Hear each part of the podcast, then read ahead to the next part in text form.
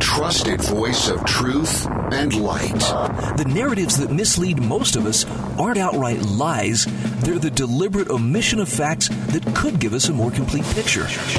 And a rally point for those who've accepted the reality that they are not sheep. The world needs your leadership, and the essence of leadership is using your influence wisely, wherever you happen to be standing. This is the Brian Hyde Show.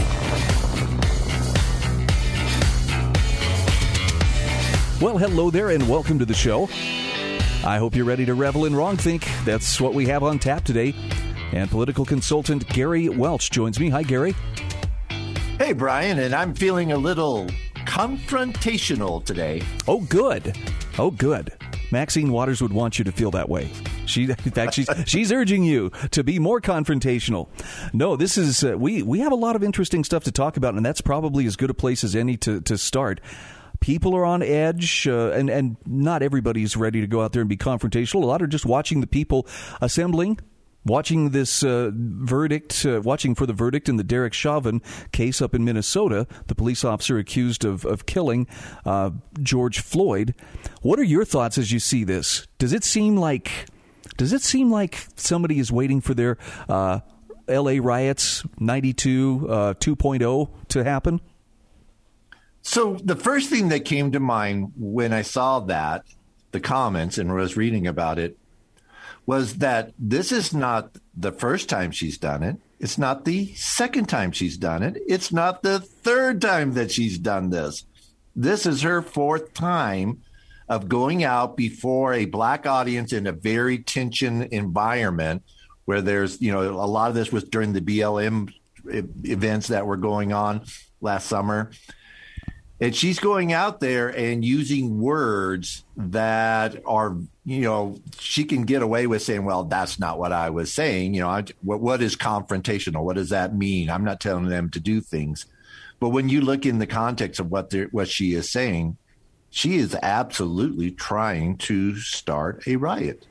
It sure sounds that way and, and considering what we saw happen, not only for the last half of last year, but uh, following uh, the incident, notice I'm not calling it a riot or insurrection, the incident at the nation's capital um, on January 6th, boy, there's a double standard that just jumps right out at you.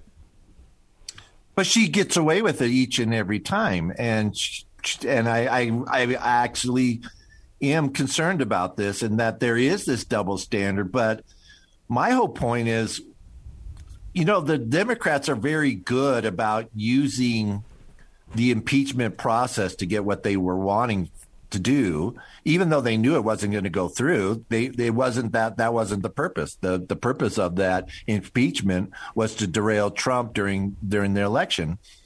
And i'm like why aren't the republicans doing this? I mean why aren't they aggressive like the democrats go ahead and impeach her. You know, what do you got to lose by this? You you guys are already wasting tons of money, so you can't look at it from that perspective. Why not? You, you, will she get convicted? No, no, it won't. It probably won't even make it out of committee. But I would introduce the impeachment orders into it. It is it, by by recognition, it would be an impeachable offense. They've already established that. Yeah, considering what was being said about uh, about President Trump, and I don't know if you caught this yesterday. Did you see that uh, finally? Even the newspaper of record, the New York Times, uh, came out with a story and admitted that uh, police officer Brian Sicknick, who passed away the day after the incident at the Capitol, January 6th, died of two strokes. He had two separate strokes. He was not murdered by, you know, Trump mobsters. He uh, he died of natural causes and yet this is a story that uh, was brought up at the impeachment of the president. You know, the second impeachment. It was it was you know shouted to the heavens by all these various media outlets, and it was not founded in truth. Oh, this is a very typical media ploy, and that is you hide the truth and you tell the lie while it's critical that you do so. And then after you get the results that you want, then you come out with a little side note. Oh, by the way, we want to issue a retraction or we want to issue a correction or, you know, just to clarify, this is what happened. You got your results. So who cares at that point? Yeah, it's it's an excellent illustration that Maxine Waters you know can say these kinds of things, and and that there's you know of course a blind eye turned to it, if if not a knowing nod of mm, yeah, and that's that's that idea that victimhood has replaced morals and personal integrity. And as long as you can claim victimhood, wow, it's what you can get away with or what you can be expected to get away with is pretty much, you know, the sky's the limit. So are you attributing that her ability to get away with these comments is solely based upon her race and her sex? I think it's based on her professional victimhood and her appeal to victimhood for the rioters as well. I mean, I look, I remember this because I actually paid attention during the 92 riots, and Maxine Waters was one of the people who was saying, and I quote, "We must try to understand their rage as they were burning down South Central LA." and she has not changed her tune in the last you know 20 some odd years she, almost 29 years she has uh, she has been very consistent but it's this idea that I am aggrieved and because I'm aggrieved you owe me you have to feel bad and you have to do everything that I tell you to. And it's it's a control freak's dream come true. For the rest of us it's a nightmare and it is not getting better. So one of the things that I find that is really egregious in her comments, though, is she is basically telling everyone, and she's telling the jurors, and she's telling the judge, if we do not get the outcome that we want, justice be damned scenario. Yep. You yeah. are going to be responsible for a riot. Isn't that? Wouldn't you can classify that as jury tampering and and and trying to you know uh, do something with the with the process the the process of justice of that court. I would think like as a judge, I would almost be like calling her out and citing her for for that. The judge did call her out, but stopped short of actually. Uh, applying any you know remedy for it. In fact, I think the judge, if I if I heard this correctly yesterday, said this could very well be grounds for appealing the outcome of this case because of her comments that could constitute enough interference that um, whatever the verdict is could be appealed just based on that alone. That's saying something. It is, and and you know that that whole approach. Like I said, if I was a judge in that case, I think I would have probably you know issued something like contempt of court, or he actually told her, you know, told the uh, deputies to go out and arrest her for for for basically tampering with the jury. I don't know what all the laws involved with that, but I know that you cannot use riots and incitement to get a, a an outcome in a verdict and get away with it. That that is absolutely illegal. Well, like I was like I was telling my audience in the other hour of the show, uh, not to worry though, Gary. Uh, as we speak, Al Sharpton has flown his fri- private jet up to uh, to Minnesota to, to bring his calming influence and reasoning to an otherwise volatile situation. They're in good hands, my friend. yeah, no worries there, right? We don't have to worry about anything happening if if the verdict doesn't go their way, because yeah, Al Sharpton will definitely calm them down like he has done so many times before. Yes. And can you imagine what it must be like for those jurors I mean, look, the pressure of being on the jury, that's significant. If you take it seriously, if you believe, look, really, this is about justice and this is about making sure that due process is observed and the case is proven, you know, beyond a reasonable doubt. Those poor jurors, though, the implied threats, and, and you know, just to illustrate how, how that goes, um, I'm sure you heard the story about the, the EMT here in Salt Lake City who sent $10 to the legal defense fund of Kyle Rittenhouse, the the guy who shot a couple of rioters in Kenosha, Wisconsin, last summer, and he was doxxed. There was an ABC4 journalist who showed up on his doorstep, showing clearly, look, there's his front door, here's his neighborhood, and and wanting to to get his side of the story. I mean, it was it was a very subtle but not so subtle form of uh, you know we know where you live. Why would you support this uh, this murderer? Scary stuff. It is, and and I think you even brought this up on on a previous show last week where you were talking about their use of intimidation and their use of violence to to get the results that they want. And you and you you you you held back to the 1920s and 1930s in in other places where they have done this. And you and I have talked about this where this is not new. No, it's it's disturbing to see, and I, you know, to me, this is the pessimist speaking, so take it with a grain of salt. Uh, to me, the the scary part is it indicates that we are veering away from the rule of law, and I mean hard veer away from it, and rule and and and veering towards lawlessness. Starting with the people who allegedly are the lawmakers, the people we're supposed to be looking to to set the example, and it's it's pretty chilling, and it makes you wonder, gee, what else might they have in store for us? Do we really want to know? Let's ask Maxine. Yeah, let's ask her. Maxine, is there anything else we can do for you as long as we're down here on our knees groveling? Okay. Maybe I'm overstating it. We've got to take a quick break. Gary Welch is my guest. We will be back just the other side of these messages.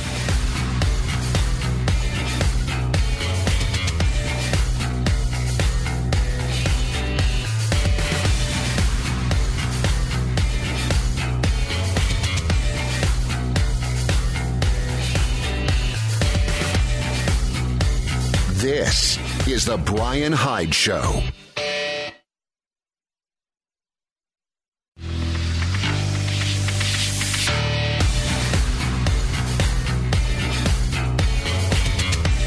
This is The Brian Hyde Show.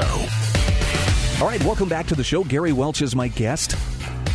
Gary, I appreciate you letting me get uh, all that stuff off my chest about uh, Maxine Waters in the in the first uh, segment. I don't spend a lot of time talking or complaining about politicians, but I'm very concerned by, by what I have seen and, and by what continues to play out. Any thoughts from you as far as uh, is uh, is it likely we're going to see unrest and rioting regardless of what the verdict is in the Derek Chauvin case? That's a good question. Um, I think if he's convicted, no. I, I would think that, although you know they're just looking for an excuse, the, the, those that are out there trying to do that and promote that, they're just looking for the excuse to do so. But to your point, like what you were talking about, think about it. If you are a juror, I think you have very realistic fears about the safety of yourself and your family in regards to that trial. And I know if it was me, and I hate to say this, but if I had those legitimate fears, I would go for a hung jury. Yeah. Yeah, it's I, and and then I would go for witness protection because I want I would want to get out of there as as quick as possible. I I'm grateful for those jurors who answered the call you know, to show up for jury duty. They have a lot of pressure on them. But um, having sat through a trial, particularly the Bundy's trial down in, in Las Vegas, it was very clear the jury is able to hear a lot of things that the public never really gets. If you're not in the courtroom, right. there's a lot of facts that will not be covered just because the media will say, well, we think that's irrelevant or it doesn't really fit the narrative. So they spin it to, to well, well, this is what we think is going to happen. But I'm telling you, when I was when I was following the, the Bundy's jury, it was 100% clear to me this jury's not going to convict Cliven, Ryan, or Ammon Bundy and I could see it by their body language. I could tell by the questions that they were asking when they were given the opportunity to pose questions to some of the various witnesses. It was very clear the truth was making a huge difference. And I'm assuming that these jurors are likewise hearing things that make it, will at least make it pretty clear. This wasn't just a matter of, oh, a cop saw a black guy and thought, hmm, I better kill him right here in front of everybody and on video and and yeah, so having served on on several juries and including a murder trial, I actually served on a murder trial. And one of the things that I thought was very interesting is how does the law apply to this? Because you could have a situation where you say, "Yeah, I think this happened. I think that he he did something that he shouldn't do," but the law would be very specific about what criteria would qualify to get the the verdict. That you have to meet these very you know restrictive uh, conditions in order to meet that. And if it doesn't, then you cannot vote guilty. You have to say nope, they're they're not guilty, even though I think he did do it. Yep. So you know, there's there's a lot in that. You're absolutely right. There's a lot that goes into that that the news will not report. But at the end of the day, what it if you come out with a verdict um, and it doesn't agree with the the rioters there, and they hold you responsible. Like, what if you're white? You know, that would be, I think, even oh, really, yeah. really scary. Yeah, I mean, you remember at the end of the uh, OJ trial. Yeah. Remember the juror gave the Black Power salute to, to OJ and and look and, and I had I actually had a coworker who told me once because I said yeah I think OJ was guilty and she was like that's because you're racist and that's that's only because you believe he did it because of his skin color and I'm like uh, no, I don't think that's the case. But but you have to wonder, you know, that that Black Power salute definitely raised some questions in a few people's mind, including my own, as to whether justice actually had had been served. So let's talk about this. And this this leads into just the whole insanity of politics right now and the statements that, that some people are making that would be considered insane. How is it that society cannot see this for what it is? And, and not just this, we can take this in other directions too. How is it that they see someone saying, you know, only women can give birth as a controversial statement? But that's where Right. we are. Or that trees are ra- are racist symbols. Exactly. That was what triggered it because you were doing your show and you were talking about that, and I I remembered that in Portland, and I'm like, you're absolutely that is the, like the most illogical, unreasonable, silly thing to say, and they said it with a straight face, and they are looking at it. They actually are sitting down and having this great debate over are trees racist symbols of racism Right. somebody is I and I get it. Okay, granted, I've been in lots of dumb conversations and I've been looking at people weird, like, "What are you talking about, dude?" I where, and I've talked to crazy people, you know. But to get that media attention and to get that notice, and then have people in government actually say, "Oh, that's legitimate. Let's we we we should look and see if men can menstruate." Uh, okay, I don't get this. And here, that is really my problem is these are, we would classify these as insane comments of a person that is not mentally rational.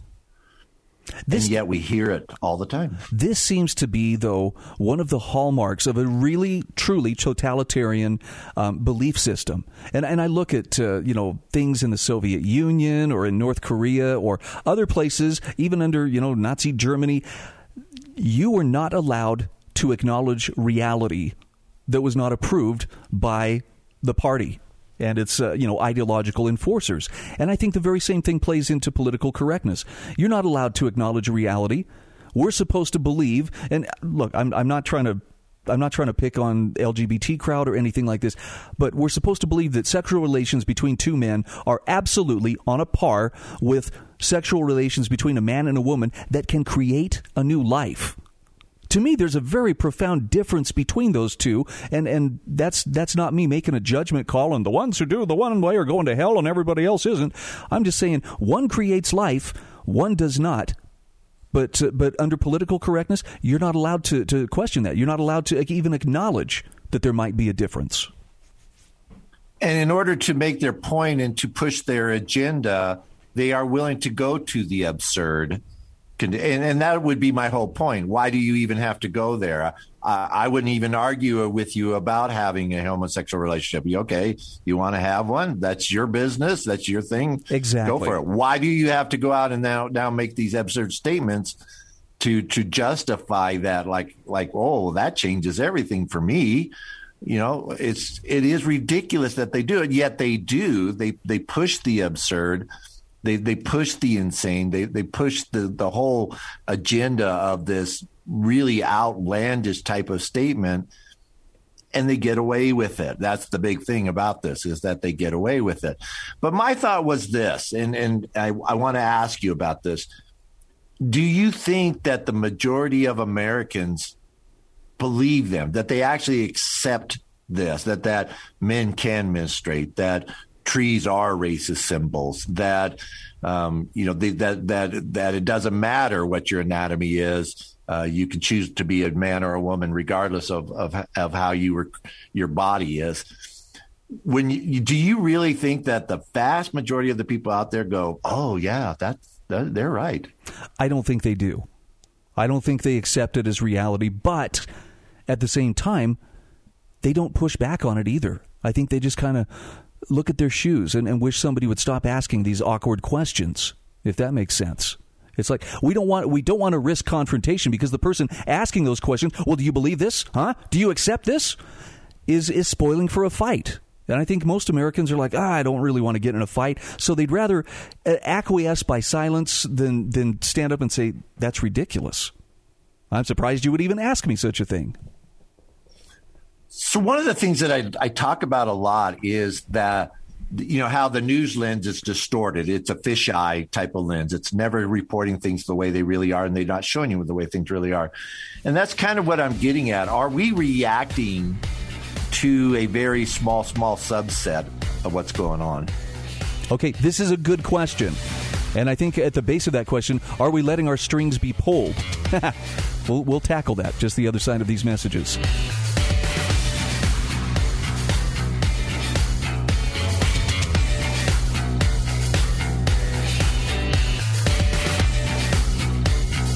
This is the Brian Hyde Show.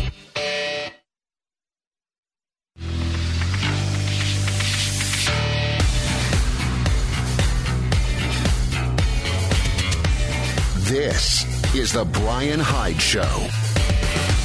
All right, welcome back to the show. Gary Welch is my guest. Gary, as we went to break, you were posing a question that I think deserves to be asked, and that is Are we being played? Are we reacting to some of these outrageous statements that are being made? And uh, is that the right way to. Should we be reacting like we're reacting? It's a fair question. And your response? Um, I feel like I am. This is one of the reasons why I limit a lot of my media intake because I find my, my level of frustration and sometimes outright anger goes up directly in proportion with how much media I'm consuming. And I'm not looking for reasons to get mad, but it's making me mad. When I watch, you know, the rioters, the black bloc, Antifa types out there victimizing people, it brings real, honest to goodness rage boiling up in my heart. I don't like that because it makes me easier to manipulate. How about you? Do you feel like you're reacting to it? I am. I make a devout effort. So, like with Maxine Waters, when you when you brought up the idea to me, uh, you know, offline before the show started about talking to it about it, I almost wanted to say no. This is not worth it. She does it be all the time, and we should be ignoring her rather than giving her an audience. But the but the conversation regarding the consequences and the things like that is what intrigued me.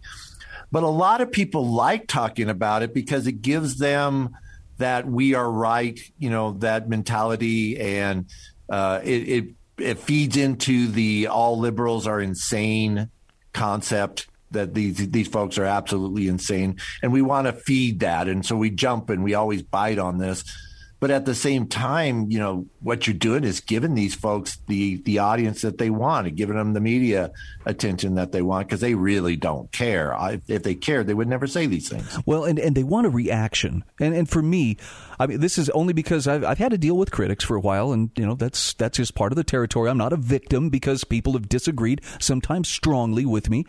But what I learned is most critics are just angling for a reaction. If you deny them the reaction, they just go away. You know, it's there's nothing there for them to feed on, and and so maybe I'm feeding you know uh, Maxine Waters' need for attention or her need to provoke a reaction among people. So I, it's I think it's good and healthy to ask that question because it does make us easier to be manipulated when we allow our emotions to get into the situation and become involved. One of the things that you talked about last week was again going into the what was going on in the 1920s and 1930s with the rise of socialism. And it was not only just the Nazis that were doing this, but the communists were also making very big moves and pushing very hard. One of the things that they did though was they perpetuated these crazy narratives like all Jews were evil, all Jews were running the world, that type of thing, which would be like a just this outlandish narrative. But here was the thing. They pushed it as this is what everybody thinks. We're, you're you're the outsider. if you're not thinking like this, right, you're the outsider, and that was not the reality at the time that this was all going on.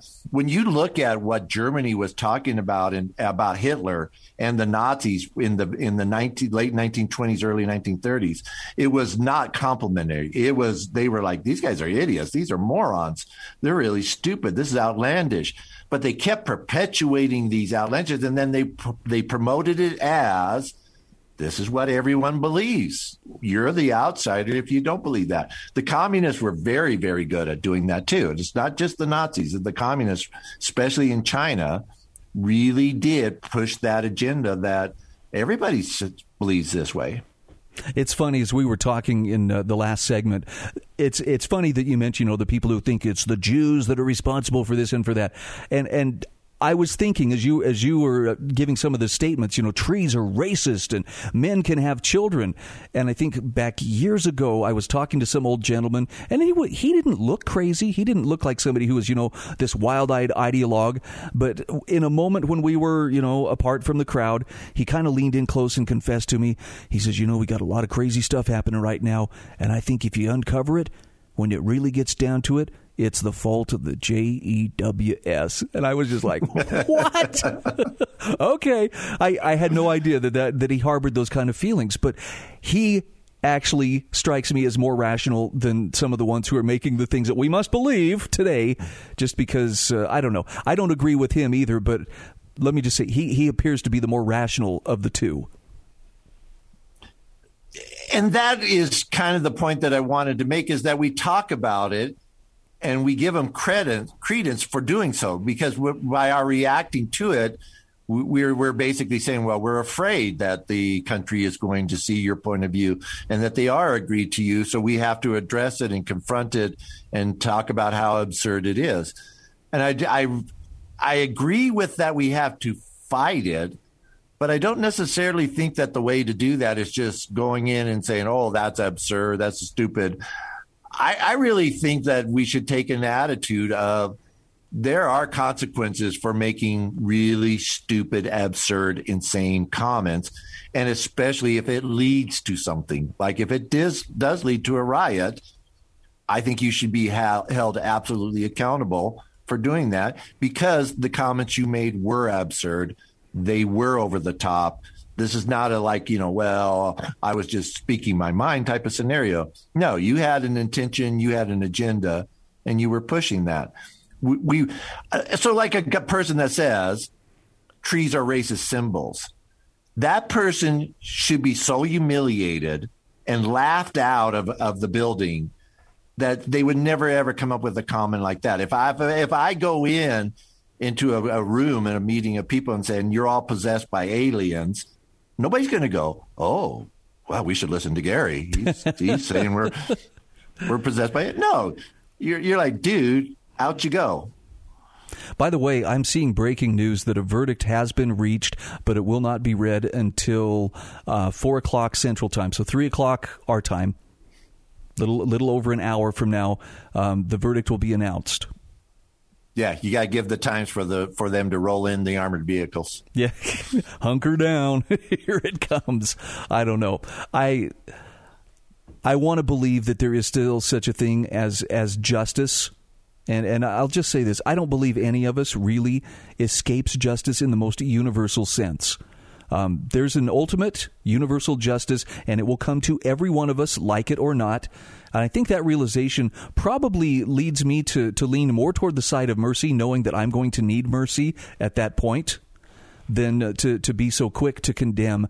But man, I just I see the exploitation that's going on right now uh, by people like Al Sharpton, by people like Maxine Waters, as, men, as well as many others. Um, I mean, for crying out loud, there was a city councilwoman there in uh, I want to say it was in Minneapolis. But she was talking about how, hey, instead of burning y'all's neighborhood down, why don't you go over to uh, uh, Lake of the Isles or, or, or Isle of the Lakes? Uh, it's a very rich, very exclusive neighborhood. And she's like, go burn their stuff. They have more than they need. They're not even going to miss it. And I'm thinking, this is an elected leader that's saying this kind of stuff. And and yeah boy, you and I were to say something like that, I think we'd have authority knocking at our door, toot sweet, to, to see what that was all about. As a society, though, we need to insist on justice, not revenge. Revenge does not serve anyone. It does not get where we want to go. And and if our courts are going to be courts of revenge, we're all in trouble because I'm going to get somebody mad at me at some point, and they're going to go, "Well, let's go get Gary. Let's take him to court and throw him in jail, or take his life." Uh, and and we'll we'll put it into the excuse that it's a court system. The courts have to be systems of justice, which means that you don't necessarily would get the results that you want, but you get the results that are needed. You know, the the thing that is is most disturbing to me is that the Antifa, I'm just going to use them as kind of the generic term for the people who are out there actually breaking stuff, burning stuff, victimizing people. They seem intent on burning down our civilization. And the question I have, Gary, is why in the hell don't our authorities, people in elected positions or people who are there representing the public, why don't they defend our civilization? As should be their commitment. We've been asking this for over a year now of where are you? You that is your job, really. If you really narrow down what your job is, the first and foremost is the protection of your citizens and of their property. Everything else is is kind of secondary to that. You know, protect their rights, protect their lives, protect their property. Everything else you do, uh, community centers and art centers and all that other stuff is is far behind that, and yet we see no action at all. And by the way, nobody is safe. I mean, the the Boys and Girls Club down in Atlanta, which had a huge BLM message on its window, absolutely vandalized, windows smashed by Antifa overnight. So I guess there, there, there's no safety in, in bending the knee to, to the ones who want to be violent. We've got to take a break. Gary Welch is my guest. We'll be back just the other side of these messages.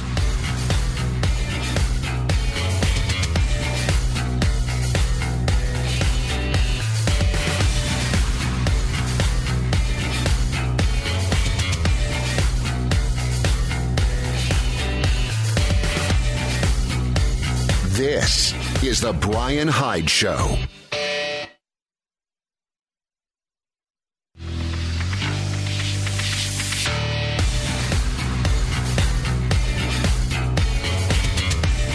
This is The Brian Hyde Show.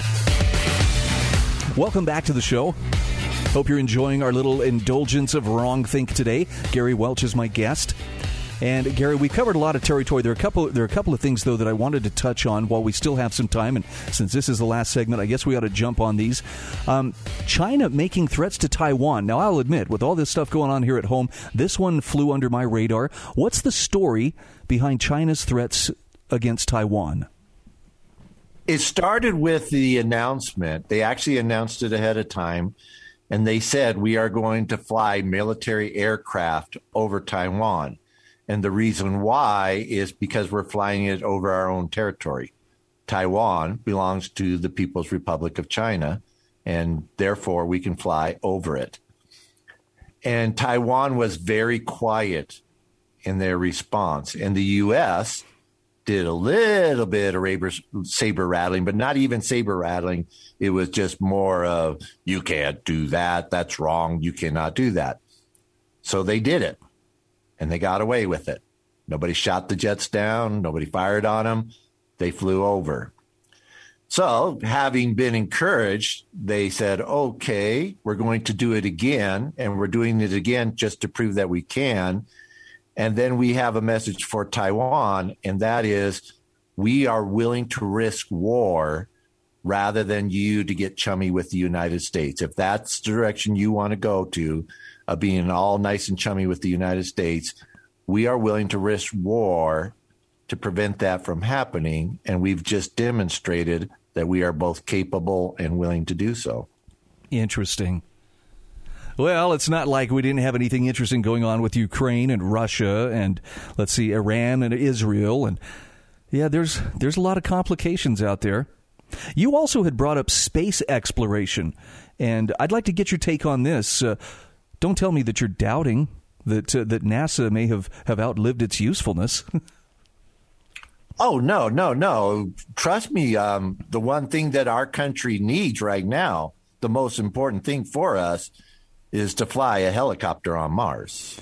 Oh, if only we could have got Al Sharpton to go there as well to bring his peaceful influence, you know, to to the Martian landscape. But no, I, I see your point.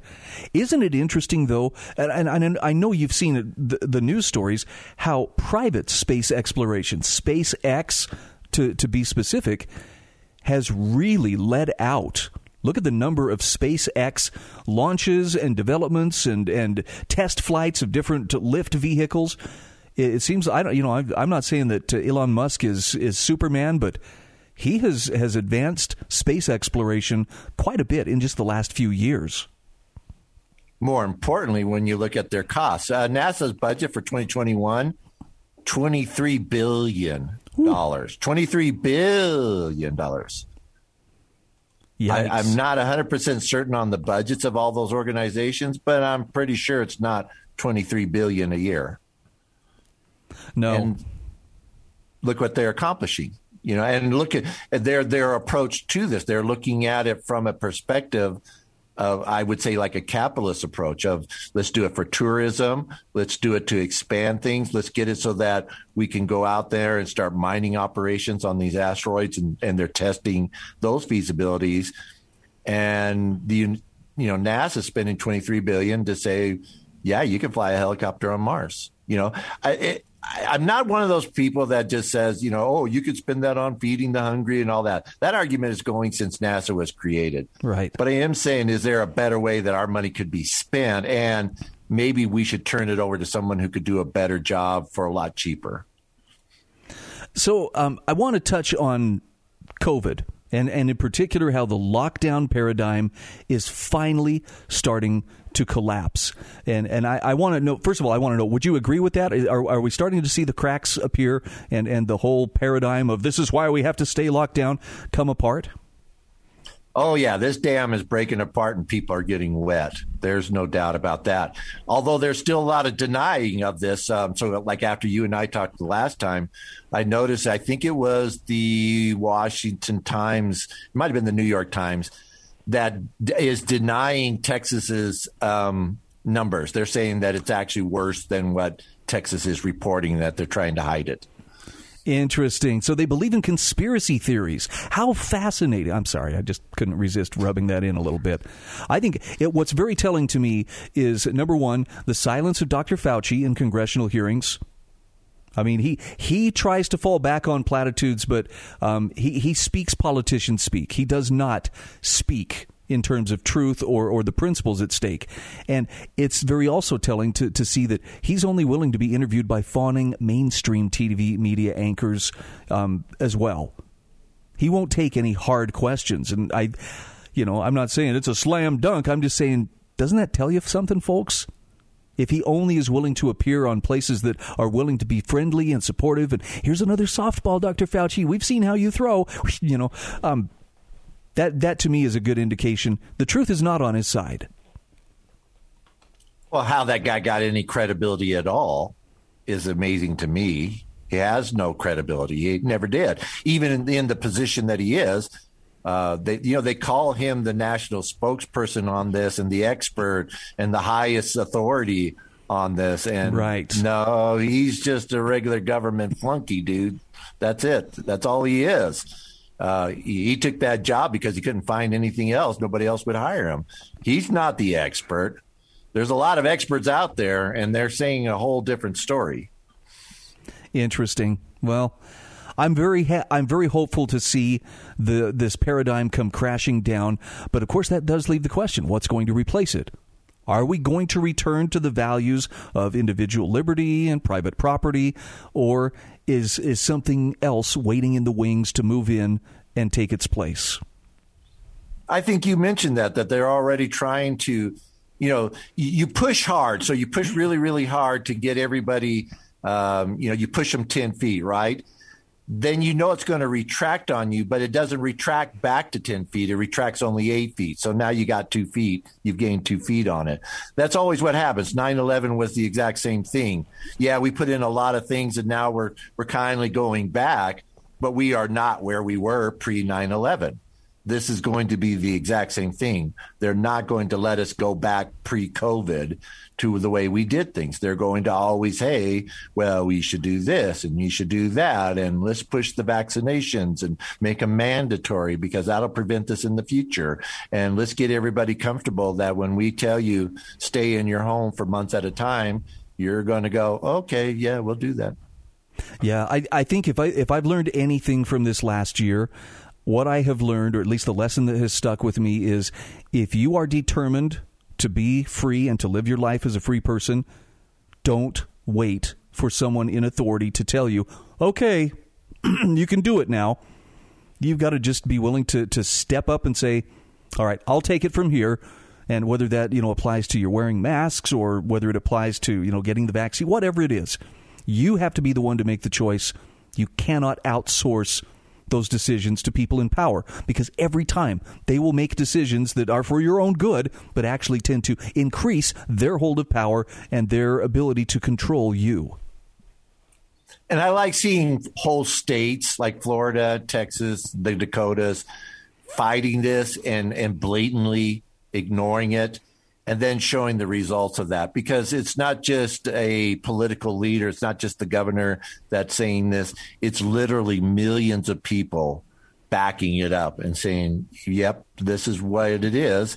Here's here's the outcomes from these things. So is there is there good news that we can share as as we close out uh, this final segment of, of the the hour here? What's what's any good news you see on the horizon I'm not sure if I can say like good news. I mean, the, the the reaction to COVID is is what we predicted, and which I always thought was going to happen. So I like seeing that that we are definitely entering into COVID fatigue.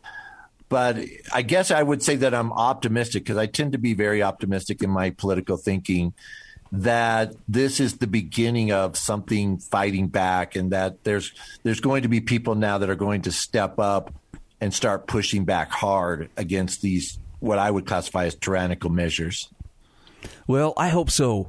You know, the, I again going back to the the people who are just chomping at the bit for a reason to riot and burn and destroy. I, I still can't help but feel like we're being manipulated into a confrontation.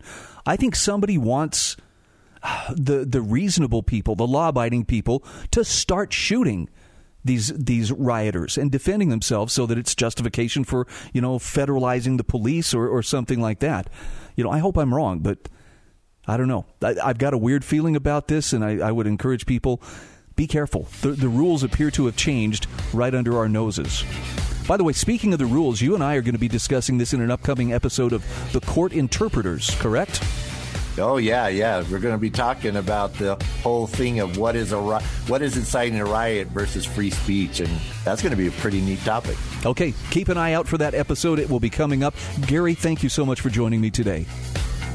All right. This is the Brian Hyde Show.